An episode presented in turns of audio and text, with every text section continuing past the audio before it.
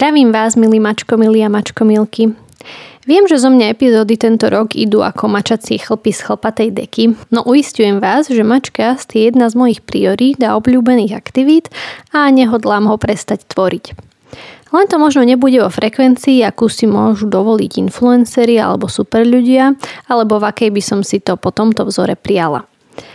Ja totiž super žena nie som a aj keď si myslím, že sú medzi nami ľudia, čo k ním majú veľmi blízko a to aj keď odstránime Instagramové pozlátko, v dnešnej dobe vysokých nárokov si to musím často opakovať, napríklad aj takto verejne a aj to, že je to v poriadku, nebyť super človekom. Aj keď sa teraz nestretávame naživo, verím, že zo pár z vás sa so mnou v tomto zmierení so schopnosťami bežného človeka stotožnilo, lebo aj vy sa čoraz častejšie ocitáte v situácii, kedy musíte alebo dokonca chcete urobiť veľa vecí, ktoré sa proste nedajú vtesnať do 24 hodín.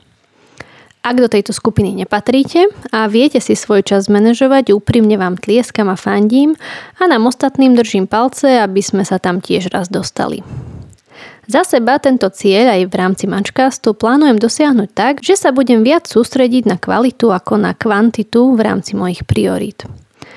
Lebo radšej ako rýchlo chvasené a nepremyslené tzv. zaručené typy a triky ako naučiť mačku to alebo odnaučiť tamto, pre vás skúsim aj naďalej pripravovať len akéhosi sprievodcu života s vašou mačkou, ktorý vám ale pomôže ju lepšie pochopiť, aby ste potom vy sami zistili, čo pre ňu pravdepodobne, no často nie 100% platí. Mačkast však samozrejme nie je len o tom, že do vás chcem takýmto jemným spôsobom furt len niečo hustiť a poučať vás. Ako som už minule spomenula, práve v záujme dať si pauzu od tzv. tvárdej vedy, ako hovorí jeden môj vtipný kolega profesor z Poľska, sme pre vás pripravili aj túto epizódu a síce pokračovanie rozhovoru s klaviristkou a organistkou, respektíve kantorkou a zároveň milovníčkou mačiek Alenkou Kušner-Šiškovou. Tento raz vás pozývam vypočuť si zaujímavosti o tom, ako mačky vnímali a vnímajú viaceré svetové náboženstva. A vo svetle môjho osobného výlevu na začiatku tohto intra by teda nosnou témou epizódy mohlo byť duchovno, no nebojte sa, nemám na mysli zas taký pravý opak a tvárde EZO. Skôr narážam na problematiku zamýšľania sa nad tým, čo má pre nás v živote skutočnú hodnotu a prináša nám mentálnu pohodu. A že ako toto celé súvisí s mačkami a rôznymi náboženstvami, počúvajte až do konca a dozviete sa.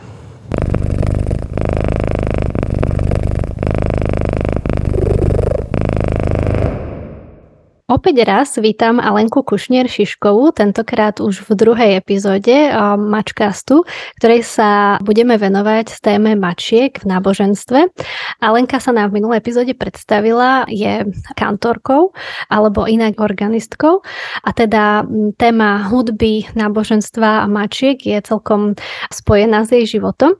A myslím si, že kľudne môžeme začať vlastne prvou otázkou, ktorá sa bude týkať pre nás Slovakov asi najrelevantnejšieho náboženstva, a to kresťanstva.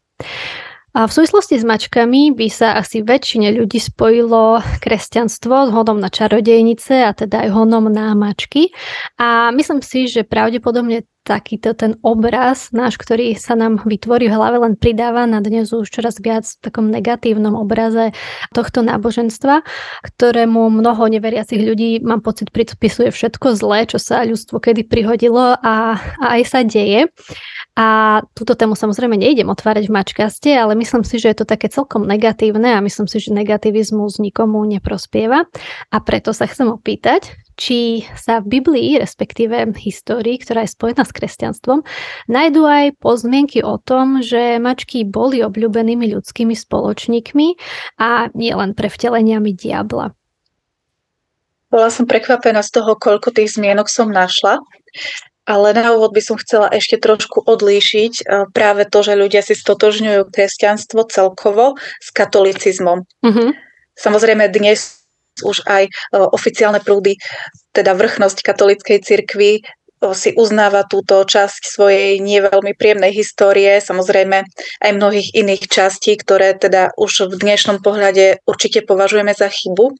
A taktiež, aby sme tak sa vyhli takému skratkovitému mysleniu, že síce tá klíma vtedajšia v náboženstve bola nejaká, ale zároveň aj tá celospoločenská klíma bola trošku iná ako dnes a tam by sme tiež určite našli mnoho otázok, ktoré by sme v súčasnom pohľade na etiku alebo nejakú morálku určite nepovažovali za správne.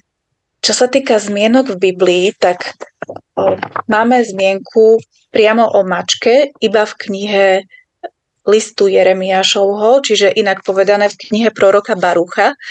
Tam e, pravdepodobne ide o mačku plavu, odborne sa nazývajúcu Felis libica.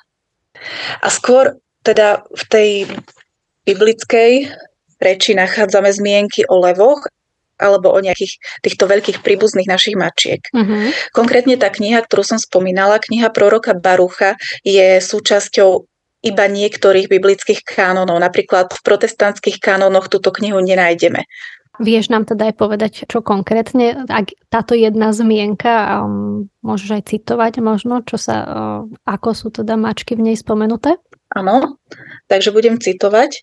Na telo a na hlavu im nalietajú netopiere, lastovičky a iné vtáky a podobne skáču mačky. Z toho poznáte, že nie sú bohmi, preto sa ich nebojte predpokladám z tohto kontextu, že ide o nejaké rozlíšenie modlárstva v tom ponímaní starozákonnom, čiže o nejakých tých o, zvieracích bohoch, porovnaní teda s bohom Jahvem, bohom starého zákona. Mm-hmm. Dobre, takže v tomto, z tohto by sme mali pochopiť, že teda mačky boli odlišované od um, toho uh, jediného boha v rámci uh, tohto textu. Áno, e, skôr by som možno tak to priblížila k tým iným starovekým kultúram, ktoré mali ten panteón bohov veľmi často práve nejaký zvierací. Uh-huh. S mačkami sa však spájajú aj nejaké legendy, ktoré teda sú spojené aj s týmito biblickými príbehmi. Vedela by si nám viac objasniť práve túto tému legend, ako vlastne vznikli a teda opísať tie konkrétne, ktoré počúvame o mačkách v spojení s biblickými textami? prvej knihe Biblie, knihe Genesis, nachádzame príbeh muža menom Noé. Určite väčšina poslucháčov bude poznať príbeh Noémovej archy. Je to príbeh o potope sveta, potom ako sa ľudia odklonili od Boha a začali páchať zlo. Spravodlivý muž menom Noé a jeho rodina boli z tohto negatívneho plánu potopy sveta vynechaní a to práve tým, že odišli z pevniny do korábu, ktorý sa Noé postavil a zobrali tam aj svoje zvieratá, aby teda nevyhynulo ani ľudstvo, ani iné stvorenstvo na Zemi. Tento príbeh je oficiálne súčasťou knihy Genesis, avšak nachádzame tam aj potom tú časť, ktorú by som nazvala, že to je legenda, lebo tá v Biblii uvádzaná nie je a to je príbeh o stvorení mačky, keď mali na tomto korábe problém s premnoženými hlodavcami a Noé sa modlil k hospodinu, aby mu nejako pomohol a ako riešením tejto situácie vlastne bolo uh, ako keby zmenšenie leva. Samec mm-hmm. aj samica pri kýchnutí vykýchli zo svojich ňufákov mačku, mm-hmm. samca a samicu, ktoré zachránili túto loď pred uh, nájazdom hlodavcov a potom na počesť tejto záchrany keď vystupovali už po potope na pevninu, tak uh, vychádzali na čele tohto sprievodu. Uh-huh. A vie sa, uh, kto je pôvodom takejto legendy? Je to len niečo, čo sme si my ľudia, neviem, dovymýšľali? Alebo ako, ako, ako je to blízko vlastne tomu uh, biblickému textu možno?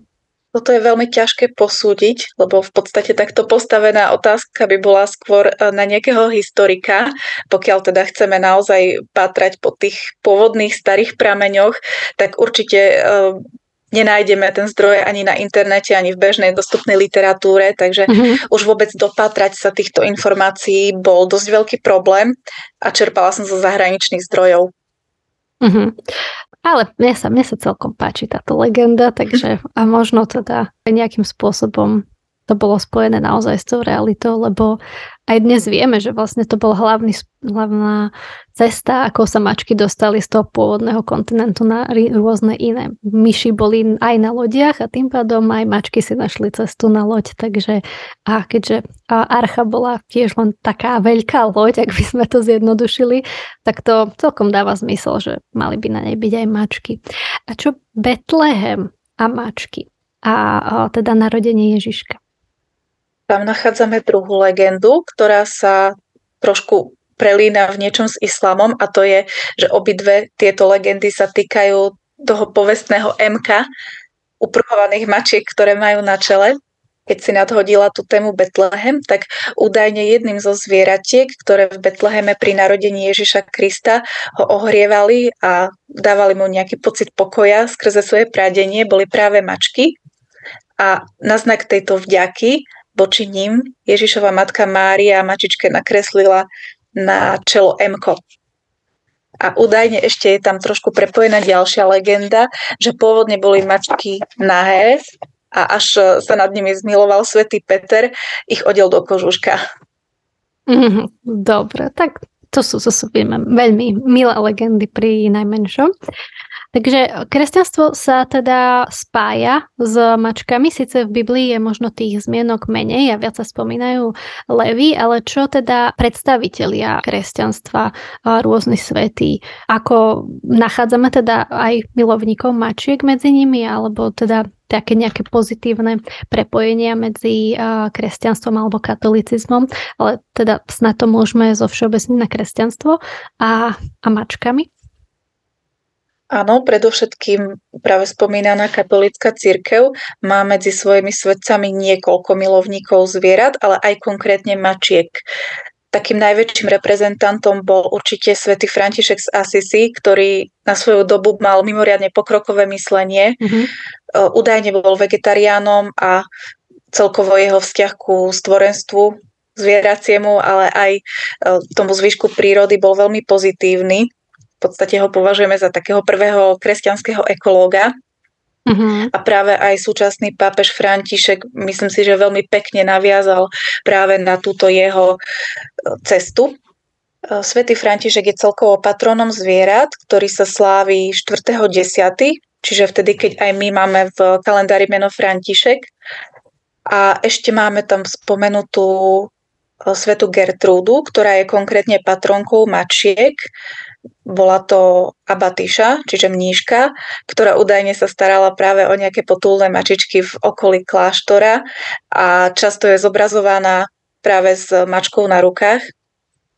A ešte tam máme niekoľkých svetcov, určite to bola aj Juliana, svätý Hieronym a svätý Bazil, svätý Modest, z tých trošku menej známych.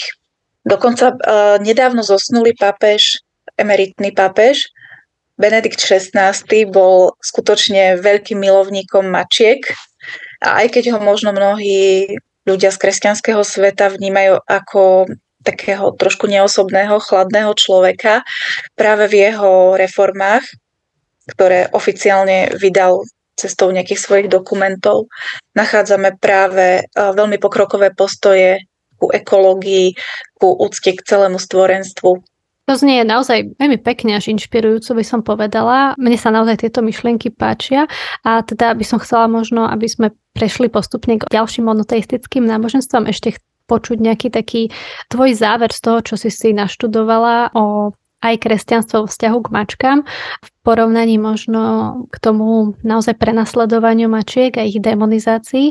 Čo z tohto štúdia literatúry a zdrojov vyplynulo tebe v súvislosti s kresťanstvom a mačkami? Snažím sa vnímať trošku taký rozdiel medzi nejakým princípom, ktorý považujeme za svoju normu a realizáciou tej normy v našom praktickom živote. Církev tvoria ľudia. A ľudia vždy robili a budú robiť chyby.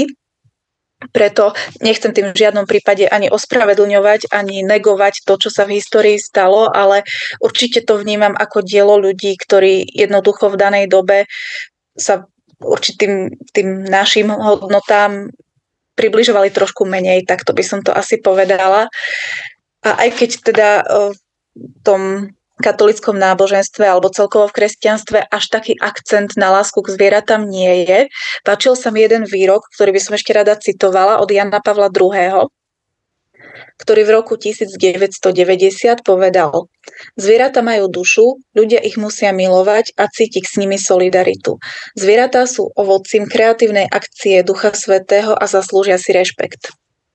Mm-hmm tak myslím si, že to takto nejak by sme mali pokračovať a, a posunúť sa teda k islamu a judaizmu, kde z toho, čo som vlastne aj čítala z série článkov, ktoré si pripravila pre časopis Naše kočky a inšpirovali vlastne aj tento rozhovor, tam som vlastne nenachádzala až toľko kontroverzie vo vzťahu k mačkám ako v kresťanstve, ale napríklad otázka kastrácie podľa týchto náboženstiev tam bola možno trošku problematická. Tak vedela by sa nám vlastne priblížiť, ako sú vnímať mačky v islame a v judaizme a samozrejme postupne jedno za mhm. druhým. A potom, keby si sa dotkla vlastne aj tej otázky kastrácie, to by nás tiež zaujímalo. Islám, judaizmus a kresťanstvo patria ku tzv. abrahamovskej ekumene, čiže ku myšlienkovému prúdu, ktorý sa zakladá na spoločnej histórii týchto troch náboženstiev a samozrejme sú tam aj nejaké spoločné normy, taktiež spoločné posvetné knihy. V judaizme som bola veľmi milo prekvapená, akým osvieteným spôsobom aj v tom temnom stredoveku k mačkám pristupovali. Vypozorovali, že tam, kde je mnoho hlodavcov, je aj mnoho obilia a taktiež e, sa tam uživia dobre nejaké mačičky. No a týmto sa inšpirovali aj pri ochrane svojich synagóg a svojich knižnic práve pred hlodavcami. Čiže tam vzniklo niečo, čo sa volá, že šulkace. V preklade by to bola synagogálna mačka, čo v podstate judaizmus spolu s mačičkami v pohľade vtedajších kresťanov tiež uvrhlo do dosť veľkej nemilosti, lebo to, že sa zachránili pred týmito chorobami, tak považovali za účinok zlých síl. A nie toho, že vlastne oni si vykinožili mačky na svojom kontinente.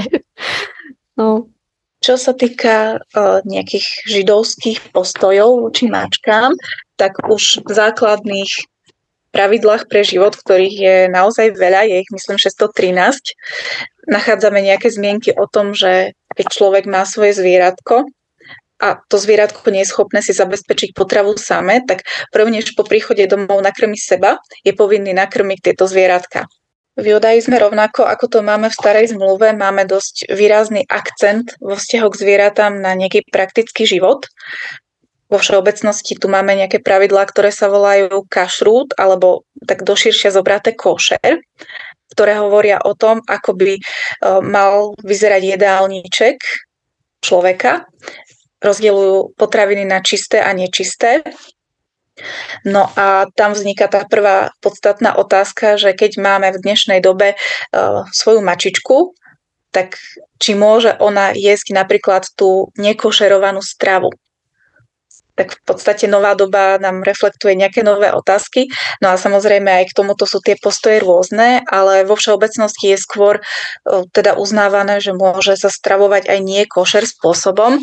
Problém ale skôr nastáva pri sviatku Pesach, kde majú veľmi prísne predpisy na to, čo môže byť e, v tom čase v domácnosti. Konkrétne sú to predpisy týkajúce sa obilia. Preto práve v tomto čase veľa ľudí to rieši tým, že tú svoju mačičku dajú na pár dní ku svojim nežidovským priateľom. Taktiež otázka kastrácie je tam trošku problematická, lebo podľa jedného z tých zákonov židovských nie je možné odstráňovať pohlavné orgány samcov, ale skôr sa teda odporúča, aby prebehla nejaká taká chemická kastrácia, čiže navodenie toho stavu neplodnosti skrze nejakú medicamentoznú terapiu. Ešte je tam potom jeden spôsob, ako to vyriešiť a to je adopcia už vykastrovanej mačičky z útulku, čo je určite veľmi sympatická myšlienka. V islame som bola mimoriadne prekvapená, aký pozitívny vzťah existuje k mačičkám, alebo existoval teda aj v tej histórii. vrátim sa ku tej legende s M-kom. Moslimovia ju majú veľmi podobnú, ale viaže sa k prorokovi Mohamedovi, ktorý na svojich bojových cestách stretol mačičku, ktorá kojila svoje mačiatko a bola mu natoľko sympatická, že si ju na spiatočnej ceste zobral domov. Pomenoval ju Mueza a je opísaných niekoľko príhod e, v súvislosti s ňou. Jedna z nich je, že ju e, pohľadil po čele, kde teda zanechal tiež nejakú stopu v tvare M a tým, že ju pohľadil po celej dĺžke tela, tak uh, mačička získala svoj elegantný tvar a schopnosť dopadať na všetky štyri. Ďalšia príhoda sa viaže ku situácii, kedy ho išiel uštipnúť jedovatý had a táto mačička ho svojou odvahou zachránila, teda toho hada odohnala. A dokonca niektoré zdroje hovoria o konkrétnom plemene, že táto mačička Mueza bola habežskou mačičkou.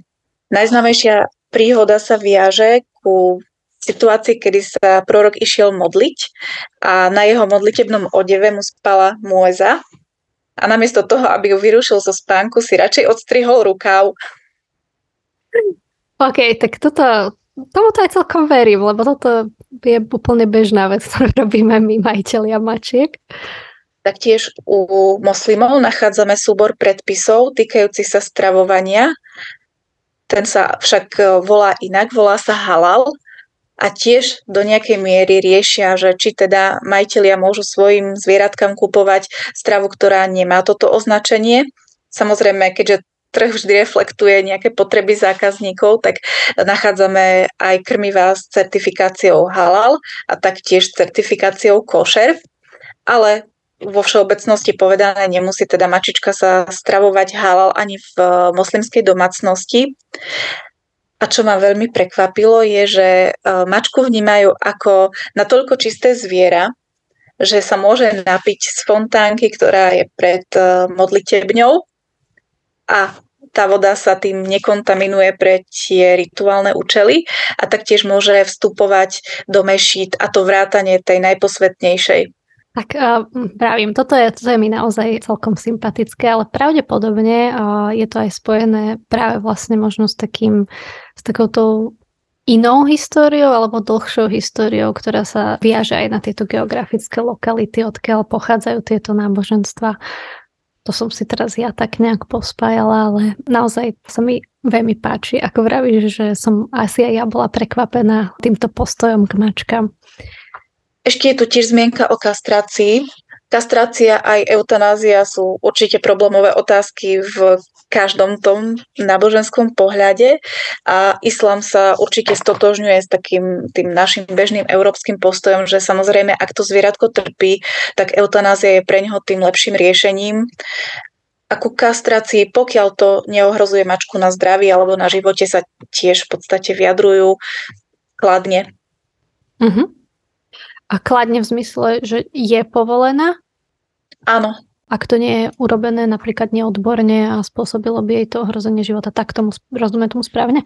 Áno, a taktiež je tam ešte taký akcent na to, že teda tie prínosy kastrácie musia byť e, určite vyššie ako tie negatíva, čiže ak napríklad sa tým zabráni nejakému nekontrolovanému množeniu a tým pádom e, narodeniu jedincov, ktoré by nemali svoj dôstojný domov, tak vtedy tá kastrácia je aj pre nich úplne v poriadku. To je fajn. Toto je naozaj také pozitívne a dobre sa to počúva, by som povedala. Prejdeme teda ešte na um, nám vzdialenejšie, aj geograficky, na vzdialenejšie politeistické náboženstva, ktoré sa spájajú s Áziou, a, teda hinduizmus a buddhizmus. Mne to, môj prvý dojem bol, že mačky sú vlastne tak nejak možno rozdielne vnímané týmito dvomi náboženstvami. Podľa tvojich slov hinduizmus sa stavia skôr k tým mačkám tak vlážnejšie, zatiaľ čo buddhizmus sa vo svojich hodnotách prelína s takými tými zenovými vlastnosťami mačiek. Takže v záujme tohto nášho pozitívneho naladenia, čo sú pre teba také najvýznamnejšie zistenia alebo myšlienky o týchto náboženstiev, ktoré sa spájajú s mačkami? Pravdu povediac som očakávala, že tam nájdem o dosť pozitívnejšie postoje, uh-huh. vzhľadom na to, že obidve tieto náboženstva hlásajú nenásilie a rešpekt voči zvieratám aj voči celej prírode. Čo sa týka buddhizmu, páči sa mi tam pozorovanie práve zamerané na to, čo si spomenula, na tie zenové vlastnosti mačiek. A dokonca uh, sú aj prúdy, ktoré hovoria o tom, že ako posledná inkarnácia pred osvietením je práve tá inkarnácia uh, mačky. Ale samozrejme v tom ich priestore, čiže u nejakej kláštornej mačky. Mm-hmm. Tam sú aj dve zaujímavé legendy v súvislosti so siamskými mačkami, keďže je to práve plemeno, ktorého koliskou je táto oblasť, kde je najviac zastúpený buddhizmus. A to je prvá, že siamské princezne si na chvostík eh, siamských mačiek odkladali svoje prstenie a kvôli tomu, aby sa nestratili, tie mačičky si ten chvostík tak zahli. Mm-hmm. A aj keď dnes je to už vnímané ako chyba chovu, tak v minulosti to údajne bol cenený znak a uh, taktiež v dnešnej dobe už ako chyba chovu, keď e, siamská mačka škúli, mm-hmm. vnímali ako znak toho, že jej predkovia sa uh, natoľko pozerali na chrámové poklady pri ich strážení, až sa im z toho skrížil zrak. Čo ma ešte zaujalo v tejto téme, bola literárna pamiatka z veľmi dávneho obdobia. Je to 14. až 18. storočie, nazýva sa Tamra Maeu je to akási kniha mačacej poézie, už ten samotný názov nám tam niečo evokuje. A vzhľadom na to, že ako e, málo sú preskúmané mnohé plemená v histórii, kde vlastne vznikli, tak e, tu ma to veľmi milo prekvapilo. Údajne tiež ide o siamskú mačku. A v tej, čo je to báseň? Či čo to? Uh, kniha. Uh, kniha mačacej kniha poezie. poezie. A spomínajú sa tam teda uh, konkrétne nejaké, teda akože je to napísané mačkou, alebo tá mačka sa tam vlastne spomína? Je tam spomínaná.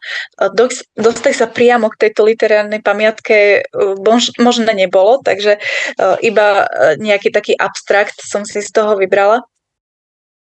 Hinduizme nenachádzame mačku v základnom panteóne. Treba si tiež uvedomiť, že vždy, keď hovoríme súhrdne, či o hinduizme, alebo o kresťanstve, alebo o islame a tak ďalej, máme na mysli mnoho rôznych prúdov.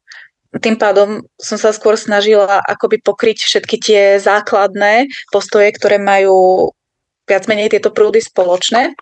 V hinduizme som našla smer v oblasti Indii a Nepálu, ktorý uznáva bohyňu Šašty, ktorá by mala byť ochrankyňou detí.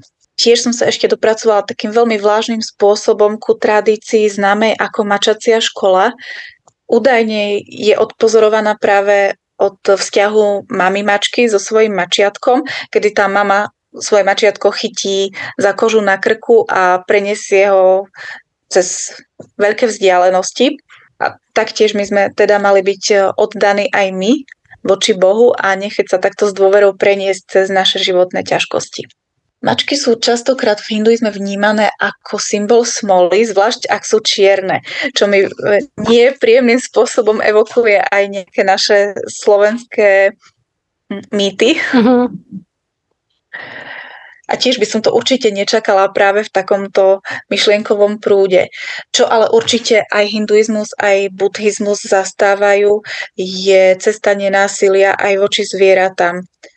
Určite všetci vieme, že je preferovaná bezmesitá strava pred mesitou a pokiaľ je to možné, tak tým zvieratkám aj neubližovať. Myslím si, že to je také asi aj spoločné. By malo byť pre všetky náboženstva práve vlastne tá láska možno v takom prenesenom význame slova v zmysle rešpektu k životu a k ostatným. Je to niečo, čo aj ty si možno odpozoroval, lebo mne to zatiaľ takto vychádza. Určite áno ale musíme brať do úvahy aj ten kultúrny kontext, v ktorom to interpretujeme, keďže v súčasnosti už je nejaká etická norma určite iná, ako bola pred 500 rokmi, možno aj pred 100 rokmi. Takže v súčasnosti určite všetky náboženstva zastávajú nenásilie a rešpekt a podľa možností aj šetrnosť ku všetkému stvorenému. A v histórii to tak bolo asi najvýraznejšie cítiť v tom islame, kde už e, mnoho rokov dozadu, už v stredoveku sme mali kodifikované aj v právnom systéme, že e, ubliženie mačke je trestuhodné. To sú naozaj veľmi, veľmi zaujímavé zistenia na počúvanie. Je ešte niečo, čo by si nám chcela vlastne k tejto téme povedať? Postavila by som sa na dvoch takých základných myšlienkach, ktoré sa mi spojili pri tomto bádaní. Prvá je, že nemôžeme stotožňovať kategóriu pravdy s interpretáciou pravdy, aj keď skutočne verím v existenciu objektívnej pravdy, nikdy si nedovolím tvrdiť, že práve tá moja interpretácia je tá najlepšia. A druhá myšlienka je aktívne hľadanie toho, čo nás s druhými spája a aktívne prehliadanie toho, čo nás rozdeľuje. To je, to je veľmi pekná myšlienka. Um, a myslím si, že to myslíš aj tak, že prehliadanie v zmysle, že vieme, že toto je, ale prílišne sa na to upínať a púšťať prílišný negativizmus možno do našich životov naozaj nie je ideálne, rovnako ako aj ten toxický pozitivizmus, o ktorom sa teraz asi hovorí. Takže myslím si, že dosť sa stotožňujem s tvojimi myšlienkami. Ďakujem teda veľmi pekne, že si prijala pozvanie do Mačkastu a rovno do dvoch epizód, kde sme rozobrali veľmi zaujímavé témy. A ja si myslím, že sa lúčime len tak na krátko, respektíve, že sa ešte uvidíme a že sa budeme ešte aj v Mačkaste počuť. Veľmi sa na to teším. Všetkých poslucháčov Mačkastu zdraví Alenka a Amálka, jedna z troch členov mojej mačacej rodiny.